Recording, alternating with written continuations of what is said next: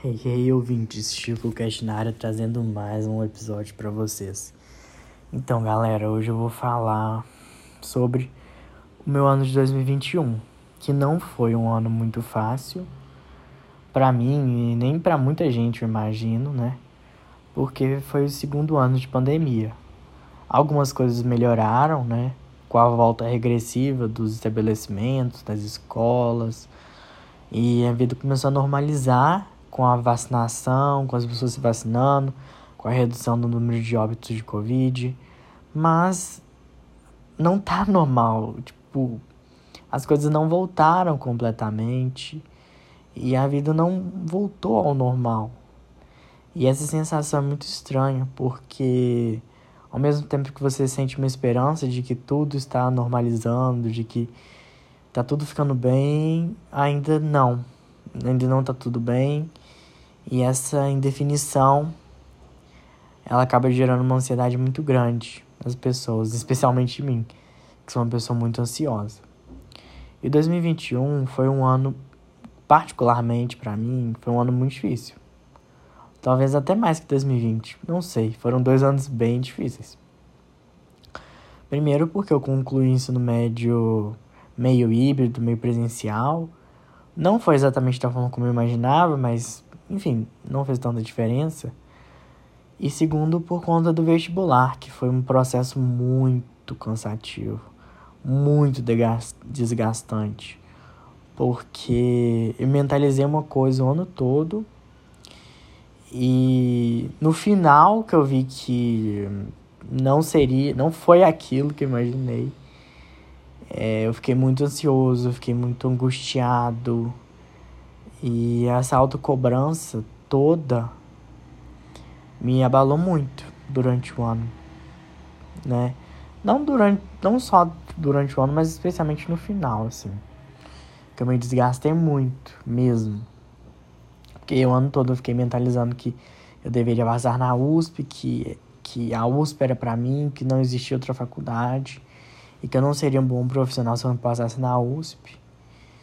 E acabou que essa pressão, essa autocobrança, ela começou a me gerar muito um mal-estar muito grande. Primeiro que eu não tive uma vida social nada saudável esse ano. Eu me afastei de muitos amigos, né? Muitas amizades não estão aqui hoje mais, né? E eu agradeço por isso, porque muitas pessoas traziam uma energia muito carregada, muito negativa para minha vida.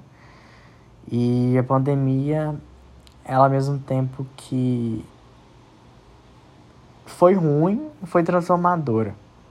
Não sei se essa transformadora foi uma coisa positiva ou negativa, ainda estou avaliando.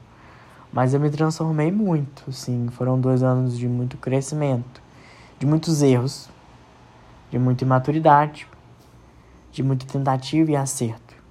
E eu até hoje não sei o que eu vou fazer em relação à minha escolha de onde estudar. Eu ainda não sei. Porque o que, que aconteceu?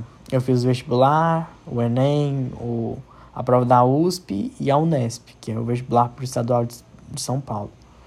Porque eu não quero ficar mais em BH, eu enjoei de ficar em BH por conta da pandemia, por conta de desgastes de relacionamento, de tudo. E eu acho que Belo Horizonte é uma cidade muito interiorana, uma cidade que, ao meu ver, é uma cidade muito fechada, sabe? E eu sinto uma vontade muito grande de estar fora, de estar é, longe de, dessa mentalidade provinciana, dessa conjuntura de perpetuação de uma malha na sociedade que prioriza certas pessoas em detrimento de outras, né? Eu senti isso muito principalmente né, no cursinho que eu faço. É, escola, cursinho, Bernoulli.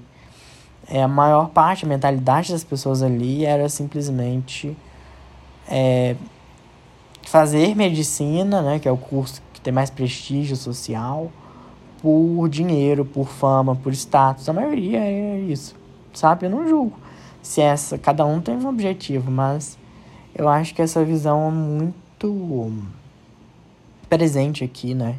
Que tem muita gente conservadora que acha que só uma forma de vida é a vida. E eu sinto que Belo Horizonte leva as pessoas a isso, leva as pessoas a, a viverem de uma forma pré-estabelecida, de que você tem que cursar tal curso, e você tem que construir uma família, e você tem que. Eu sinto que não é tão abrangente é, na minha perspectiva de vida, assim. E hum, eu sinto muita falta de um progressismo maior na cidade, uma mobilização maior, não sei, das pessoas, sei lá, em causas, em manifestações, em expressões. E eu sinceramente não sei o que eu vou fazer, porque apesar disso tudo, a UFMG, a federal daqui é muito boa. E até que eu fiz um bom Enem, eu fui bem na Unesp, mas na USP deu merda, assim. Deu muita merda mesmo. Porque todo mundo saiu falando que tava muito fácil, tava muito fácil, tava muito fácil. E aí, quando tava muito fácil, a nota de corte acaba aumentando, né? No caso, direito manteve, manteve o mesmo. Mas a minha melhora de um ano pro outro foi assim, mínima, insignificativa. Então, eu não tenho esperança de passar na USP, mesmo fazendo uma boa segunda fase, porque eu não tenho mais forças para estudar. Eu não eu esgotei, sabe? E eu só cansei desse dessa vida que que eu levo, sabe? Uma coisa muito chata. É, esse trem de ficar estudando só coisa que a gente não gosta. É muito chato, muito chato. É, enjoa, a gente cansa um momento, né? De tanta autocobrança, de tanto estresse, de tanta pressão envolvidos. E foi uma grande tristeza. Eu voltei de São Paulo chorando, voltei mal. E mas depois eu entendi que existiam outros lugares para mim. Só que agora eu não sei quais lugares que eu vou, porque eu não quero ficar em Belo Horizonte, eu não gosto daqui. Mas eu não sei se eu faço a Federal de São Paulo, que abriu agora curso de direito lá. Não sei se eu faço lá, se eu tiver nota, graças a Deus. Se eu tiver, na hipótese de eu ter feito um bom Enem mesmo, com notas boas eu consegui para lá, mas eu também não sei se lá é bom. Para Portugal também é uma opção, mas eu não tenho muita certeza se eu vou gostar do país, se as pessoas vão me receber bem, se depois eu vou ter emprego, se depois eu vou ser um cidadão, porque isso conta muito. E no interior de São Paulo, a Unesp, né, se eu tiver passado, também é uma boa opção, né, porque cidades médias de são Paulo estão crescendo muito, né? Porque são muito ricos, têm muito dinheiro. E aí eu não sei o que eu faço. Tipo assim, literalmente eu não sei. Não sei para onde eu vou. Não sei onde eu vou estar ano que vem. Não sei, de verdade, não sei onde eu vou estar em 2022. Não sei. E acaba que isso me gera muita ansiedade, muita ansiedade. Cada dia eu penso uma coisa, cada dia eu tô pensando uma coisa. Às vezes eu fico olhando apartamento em São Paulo para morar, perto da faculdade, eu já vou imaginando a minha vida lá em São Paulo, que é um trem muito louco, cidade muito grande, gente muito diferente, curso de direito bem, bem assim, engajado, uma coisa bem porra louca assim, que eu fico imaginando para mim. E ao mesmo tempo que eu penso também que se eu fizer direito aqui, é, e se eu não for um puta advogado, eu vou ter que ficar estudando 20 anos de concurso público para conseguir alguma coisa. E aí eu fico pensando nessas inúmeras variantes e é difícil chegar a uma conclusão. Eu também não sei o que eu vou fazer, né? Não sei. Ou é, para Portugal, eu não sei se eu tava olhando um apartamento em Portugal. Lá aluga quarto, porque o aluguel é muito caro, assim. E eu tava olhando, a universidade é bem bonita, o espaço é bem bonito, Lisboa. Não sei como são as pessoas de lá, não sei se eu gostaria. Também não sei como é que seria a minha vida de trabalho lá, se eles aceitam brasileiro ou se eles são xenofóbicos. Então, é, não sei, sabe? Sinceramente, não sei. E eu fico pensando também, sabe, nessa parte social. Porque 2020... Porque eu sinto que na escola é, a maior parte das pessoas foram extremamente superficiais comigo. O Bernoulli é uma escola muito superficial.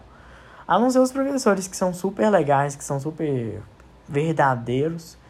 Eu acho os alunos muito superficiais, eu acho que eu não consegui, tipo, ter uma grande conexão com um, o grupo, assim, eu não me identificava com as pessoas, é, não, tipo, não batia, tipo, o jeito que eu sou, os valores que eu cultivo, não, não tem nada a ver com o que, que, que a galera tava fazendo lá, tipo assim, é, tipo, enfim, era, era confuso para mim, eu não conseguia entender um, o funcionamento, assim, eu não me sentia parte.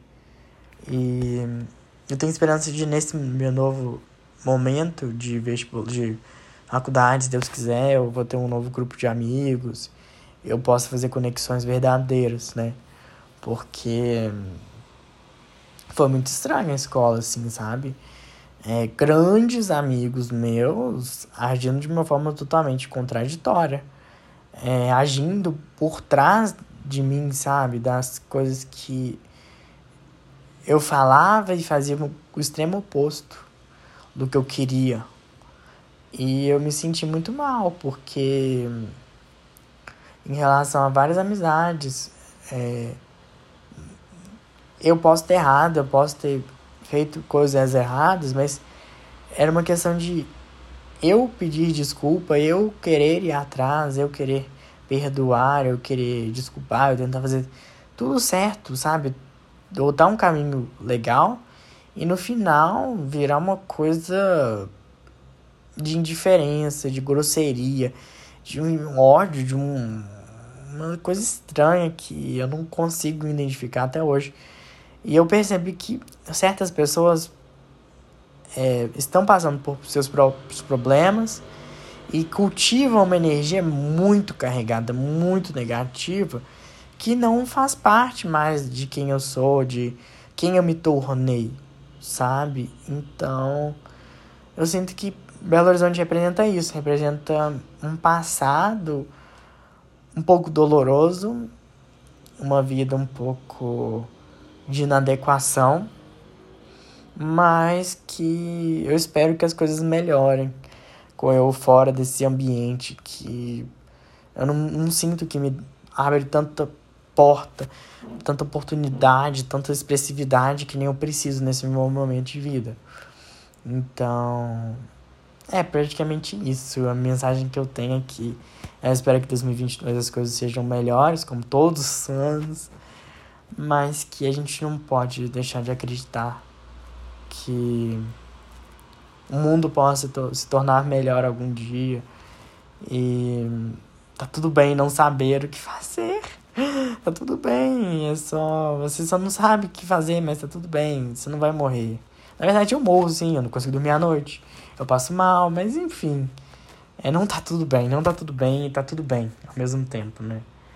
É praticamente isso. Beijos. Desculpa a ausência, mas é porque realmente estava tudo muito difícil. Beijos.